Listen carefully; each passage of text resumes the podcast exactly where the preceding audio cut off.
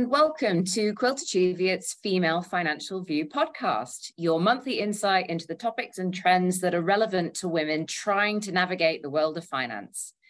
So you don't miss future episodes, be sure to hit the follow button on whichever streaming platform you are listening on, or by following hashtag QC Female Financial View on LinkedIn. I'm your host, Vanessa Eve, investment manager based in our Leeds office. And this month, I'm pleased to be joined by our very own Amisha Chohan, head of Quilter Cheviot's small cap strategy, but also more importantly, our chair of the Inclusivity and Diversity Forum. So, Amisha, thank you so much for joining us today. It's great to be here. Thank you for having me.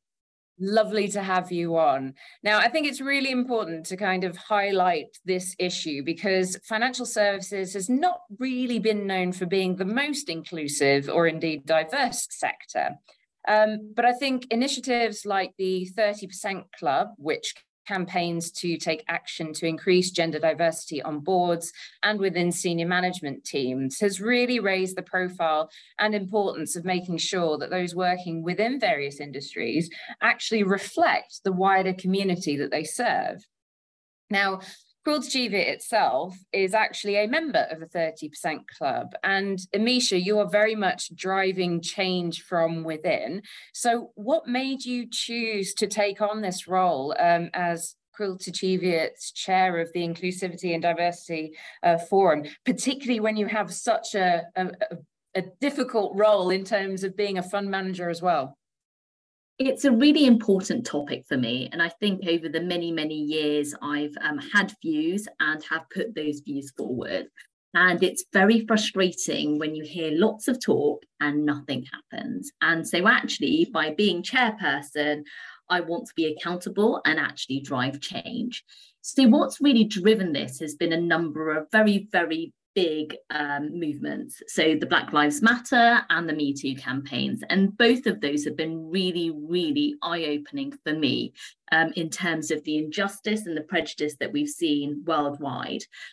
I was probably very naive when I started in the financial services industry. I went to an all girls school where you were told you could be anything that you want to be. So I came out of university and thought, I can be anything that I want to be. And the answer is you still can. It's just there's a lot of maneuvering and understanding around it. And so, what's really important to me is, especially within wealth management, as you know, um, the diversity of our workplace is there's room for improvement let's put it that way. And i think yeah. there's two things around that. There's room for improvement in terms of what our workforce looks like but most importantly for me it's also about the diversity of our client base. And i would want our client base to look far more diverse because what wealth management gives you in life is choice. And i think that concept of choice is should be inclusive for everyone um, and not exclusive and not an old boys network. And so, by giving people choice, you're giving them a choice in life. Do I need to work right now? Can I take some time off? Can I spend money on X, Y, Z? Rather than just being on that hamster wheel, just going round and round and round and just working rather than living. And that to me is really, really important. How do we make wealth management inclusive for everyone across the board and the way I think about my role is about educating people to understand differences and making sure that we're not being exclusive and an old boys network, but actually how we try and broaden that further. And it's so funny you say that because I, I remember distinctly when I told my dad that I was um, going to move away from law and into the financial services sector. He kind of joked that I was choosing probably one of the most chauvinistic sectors to move into, but he felt that I could rise to the challenge. So it is interesting that there's definitely this concept uh, around financial services and that it's very much a male dominated sector. And therefore, it's not really a sector that women go into. Um, um, and I think it's it's almost on that basis actually that sort of the, the next question I'd like to explore. And I've had this, I'm sure you've had it at mo- in moments, but um, certainly within everyone's life, um, they will have moments where they feel like they don't belong, whether it's in work situations or in personal situations. And that good old imposter syndrome comes in. And um, it is something that is seen to be far more prevalent amongst women. We feel that we need to prove ourselves, we, we always feel inadequate. And I suppose, as head of Quilter Cheviot's small cap strategy, which is an incredibly male dominated sector of fund management, let alone the financial sector um, itself. What have your experiences been and how have you managed to navigate those feelings you may be well be confident enough you've never had these feelings but um, I, I, think it is something that uh, it'd be interesting to share well, I've definitely had imposter syndrome, and I would probably say that I've only really overcome it over the past five, six years. And there was a pivotal moment within my career which changed my mindset. Um, but before we go into the pivotal moment, I think it's really important for people to understand that around over 70% of people generally experience imposter syndrome at some point in their life. And having been through it, I think that there is an opportunity to change for all of us. And I just remember when I started off, I started off as an equity analyst. So um, my job would involve speaking to CEOs and CFOs at the age of 22. And um, you're going into these meetings with senior members of your own team. And it's frightening because these are people who are very intelligent, who are at the top of their game, who know more than you. And it is your job to sit there and quiz them. And I felt very inadequate in terms of being able to do that. So I would generally just sit very quietly in the room, especially if it was a group meeting, because I didn't want to look silly. I didn't want to look stupid and ask a silly question. Um, and actually, what I've realized is that the whole credit crunch previously happened because people didn't ask questions. And so it's understanding that it is our job to sit there and ask them, and there is no such thing as a silly question. Um, but it's still very daunting. But for me, the pivotal moment was only six years ago. So anyone who meets me now will be like, you've probably not experienced it. You're very confident. Um, but actually, the person who I am now is very different to who I was even a decade ago. Um, but my pivotal moment was meeting a tier one um, analyst. So this was an individual who works at a tier one investment bank, and he was talking to me about what is happening within the sector that I covered at that point in time, which was retail. And I had put tier one equity analysts on a pedestal. I thought they were like God, super intellectual, like the most amazing people in the world. And then I met him, and he he's lovely, absolutely lovely. But actually, in that hours meeting, I, I didn't learn anything new, which is great because it knew meant that I knew what I was talking about.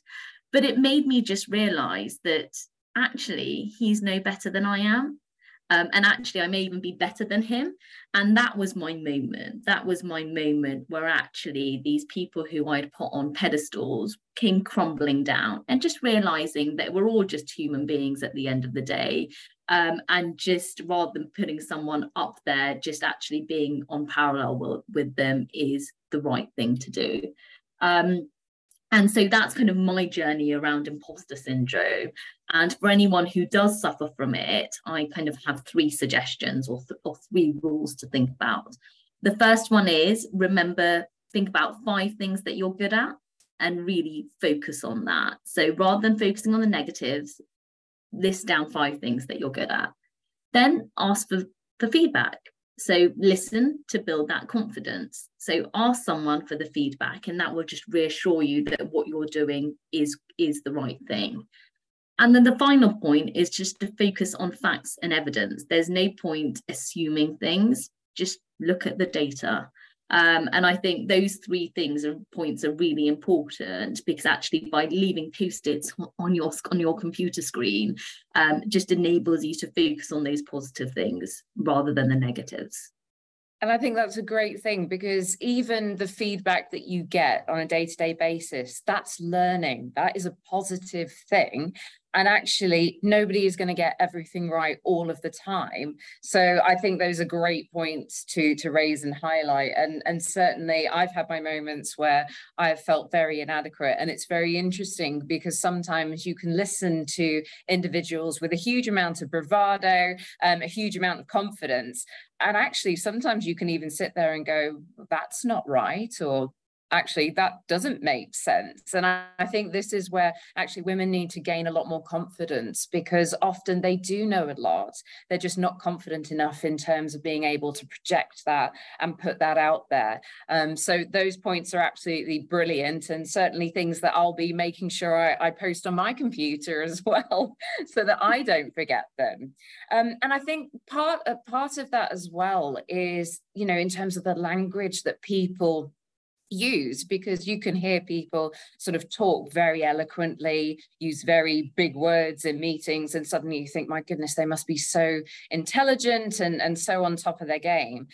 And i think that sort of filters into the type of language that that we use. And certainly here at Quilter Cheviot, you know, we're actively looking to cut down on the amount of jargon that we use, um, particularly with those that are not as familiar with um, financial terminology. I think we're all guilty of slipping into those instances where we use various different acronyms and, and assume that everyone knows exactly what we're talking about. But I think what I found fascinating about the workshop that you held recently around inclusive language and how we use that both in personal work, uh, personal spaces, but also workplaces, um, was absolutely fascinating because things have changed so much over time and what used to be sort of viewed as perfectly acceptable when it clearly just isn't um, it, it, has changed so dramatically. So, how do you feel inclusive language is an important thing for people to understand? And what should we be doing in terms of highlighting perhaps language that people feel is acceptable, but actually no longer is?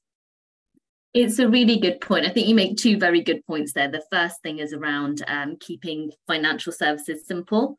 Um, everyone can overcomplicate language within the financial services industry. So, what I tend to do is try and keep the language as simple as possible and give really simple advice uh, or um, case studies that people can relate to um, and just making sure that you're approachable so people can ask if they don't understand. Uh, the second point around inclusive language is really important. Um, and I think it's all about education. So language, as we know, is just important around communication, how we communicate and how that makes people feel. Um, and as you've mentioned, it's been it's constantly evolving. And so I think it's our job to just make sure that we educate ourselves and keep on top of that language because it's evolving so quickly. But also to understand why it's important because actually if you've said something and that doesn't make someone feel uncomfortable or feel like they're not wanted in that environment then that will have an impact. But actually by us teaching people on what is acceptable and explain the rationale behind it and the rationale behind why certain things aren't acceptable is really important and I think you raised some really, really interesting points because actually there will be a lot of people that perhaps don't intentionally want to offend or upset, but don't quite understand how the world has evolved, has changed. And so I think a lot, uh, there's almost a, a, perception that these individuals that maybe use language that isn't appropriate, they are doing it on purpose to be offensive, when actually they might not even realize that they are being offensive. I completely agree with you, and therefore it's also explaining to those individuals, um, number one, why to turn to turn up to these workshops because that's half the battle. Um, then getting an understanding of what is inclusive, and if you say certain things, why that may be perceived in a different way, um, but also for individuals to understand how to raise it if they're not happy with what someone said. And I think that receiving and giving of feedback is really, really important. And I think for me, the most important point is to make sure that people are talking and just treating people as decent human beings because the last thing you want with anything is I don't want to offend anyone, so I'm just not going to say anything. And that way you're then just ignoring someone which is just as bad. So i think trying to strike that balance but just have that openness. If you're uncomfortable and you're not sure how that came across then just say I, i'm not too sure how to ask this question or, or this is why i'm asking it and give an explanation behind why it is so people aren't misreading signs. Um, so just being open and transparent around things Definitely. And I think as well for, for younger listeners out there who may not be as confident in terms of raising this, I know my younger self, despite being half Dutch and um, growing up and, and living now in, in Yorkshire, you know, we are blunt individuals. We say what's on our mind. But I know when, when I was younger, I was always a little bit more cautious in terms of raising things, particularly with more senior individuals or those that are older than I was. So I, I think, again, it's about about empowering younger people to feel confident enough and safe enough to be able to raise these issues as and when they do crop up. I completely agree. And I think that sort of moves on to another element of that because part of being inclusive is understanding that you know along our careers along our pathways we will work with uh, individuals with various types of different disabilities, whether they be clients or, or work colleagues. And it is very well documented that those with disabilities really do face additional hurdles, um, often because people don't understand the sorts of disabilities that are out there, but also not all disabilities are visible. So, what do you feel are the best ways to tackle this to make sure that those with disabilities feel more included? Once again, I think it just boils down to education. Um, as a line manager, understanding who who your colleagues are and understanding how you should be speaking to them, but also that flexibility at work, making sure that um, when you're communicating with people that you are including everyone and so if someone is um, in a wheelchair for example then ask it in a in a safe way of asking rather than just completely ignoring it um, as you'd mentioned many disabilities are also hidden so actually how do you manage that and what um, how you manage one person will be very different to how you manage another. And I think that still is the same whether they're disabled or not. Um, we had a Paralympic um, gold medalist rower come on our for, uh, attend our forum um, recently, and he was fascinating because actually I think one thing that just um, one well many things I took away from it, but I just remember one story that he said, which was when he won gold, he had all these people applauding for him. Um, and then the day after, because he didn't look disabled, because he didn't have a wheelchair, um, if he'd parked in a disabled spot, he'd have people cursing him, just saying, Why have you parked here? And so that big difference between how people treat someone who is a gold medalist Paralympic rower and then him being a normal individual being treated very differently. He would he would talk about the fact that he wouldn't sit in a disabled um, spot on a bus or a train because he doesn't look disabled because people's view of what disabled looks like is someone who's old and in a wheelchair. Um, he would regularly have people coming up to him and telling him to move. Um, and so it's just understanding the dynamics that each individual goes through um, and actually what it demonstrates to a workforce environment is actually how resilient they are and what things they've had to go through to even get into work in terms of a journey. Um, and actually the qualities that that brings in people is actually a great quality for people to have within a workforce. And just understanding that and just listening and thinking and I think those are all amazing points because we had recently Victoria Gosling, um, who worked on the Invictus Games um, as part of our webinar series for the Conversation That Matter um, International Women's Month that we held. And it was fascinating to hear about the determination that these individuals have to overcome their disabilities. And indeed, in a lot of instances, they, they say, I'm not disabled. I, I can do anything when I put my mind to it. And so you sort of think about those types of qualities and how amazing it would be to have those qualities within the workforce, within society, because those obstacles yes, they are hurdles to overcome, but actually, so many of these individuals do overcome those hurdles and become really productive members of society if given half the chance. Um, I suppose the other element that I want to pick on uh, just on that topic is the fact that ironically, people are quite defensive in terms of saying you're not disabled, you need to actually get out. So there are people that are out there championing um, people's rights. So how how does that make you feel in terms of I suppose there are people that are looking to step in and and make sure that that those people are actually defended? I think it's great that they're stepping in, but it's just educate yourself along the way. And I think that's the sad bit, isn't it? I mean, even a colleague of ours will talk about the fact that she has a sports car. And so when she parks in a disability spot spot, um, people don't expect her to come out and will also also question why she has a sports car. Um, and it's just these preconceptions that people have, which is just absurd. Um, and arguably, until I started really educating myself on this, I probably had a number of number of these uh, preconceptions as well. And it's only when you start talking to people openly and you start reading and you start listening to podcasts and and you try and understand it do you sit there and go this is absurd like it really is ridiculous um, that this is happening in this day and age. But actually it's everyone's job to sit there and learn. And if the, they do have these advocates who are going to sit there and go don't go park in a disabled spot then actually it's great that you think that but maybe do a bit more work around it and understand what disability really means and actually how it will be different per person and I think that's the the valid point, isn't it? To to understand that not all disabilities are visible, and also in terms of approaching individuals, making sure that you are doing it in a way that is respectful and and actually doesn't cause offence in itself. Um, yeah, and I, I, think I think that's what's um, that's what's so important about the role that that you do within Quilter Cheviot in terms of that inclusivity and diversity piece.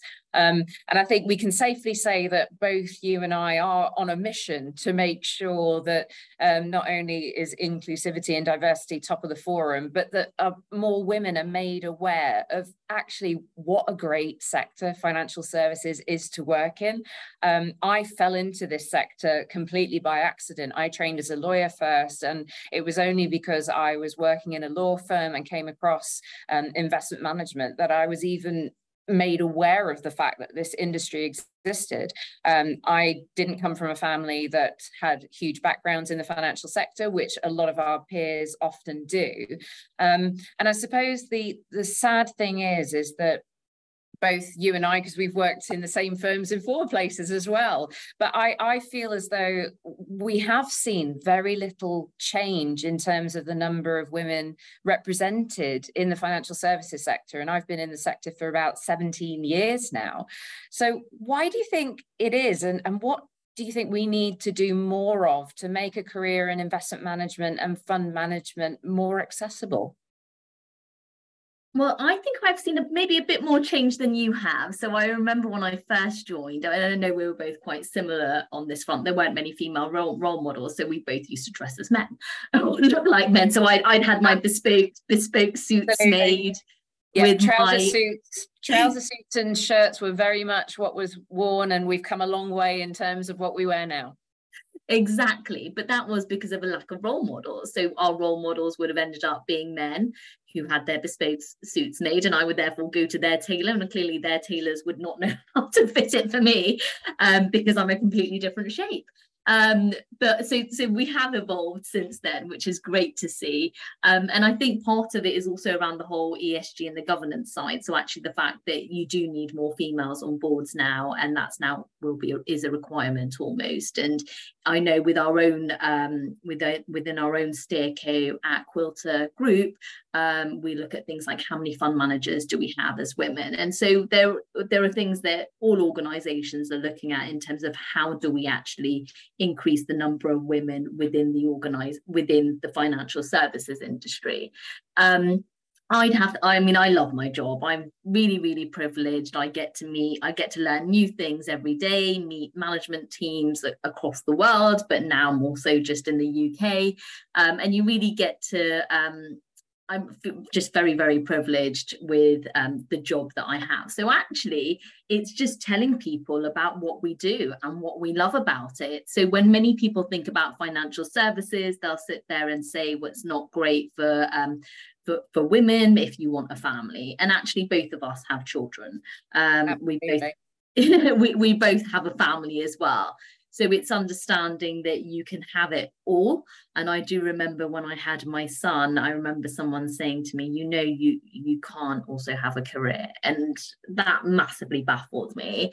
Um, because I like what I do.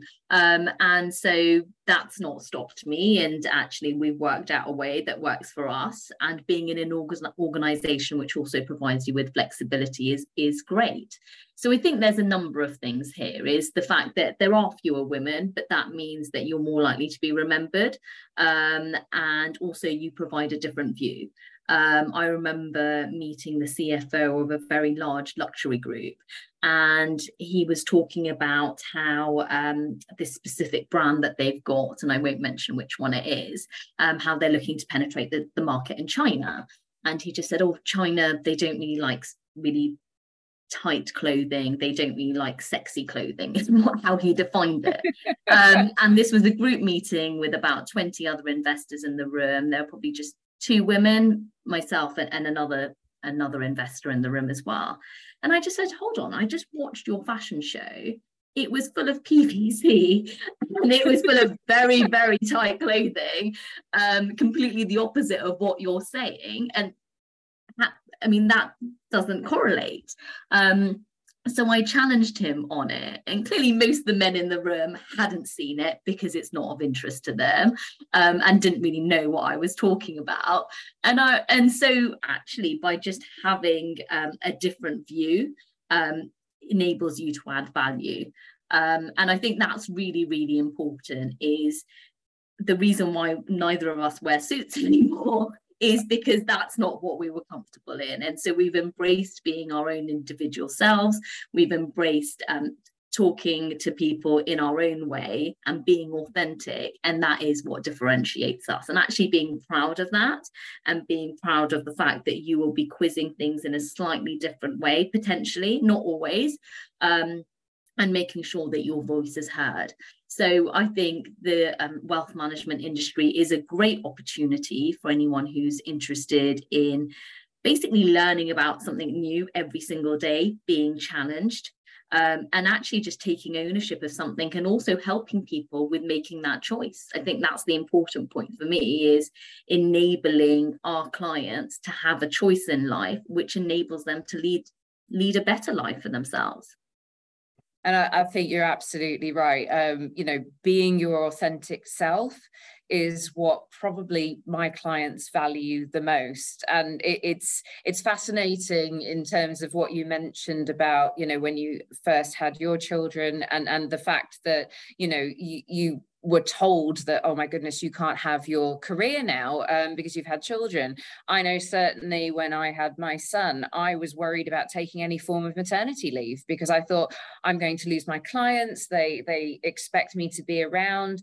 And yet i ironically it probably provided a closer bond with my clients because they could relate to me they could understand a lot of the, the things that i was going through. And likewise, I could understand a lot of what they were talking about. I had a whole new perspective in terms of the importance of family and, and why they were doing the things that they were doing in terms of the financial and investment plans that they were creating to be able to provide for their children and grandchildren.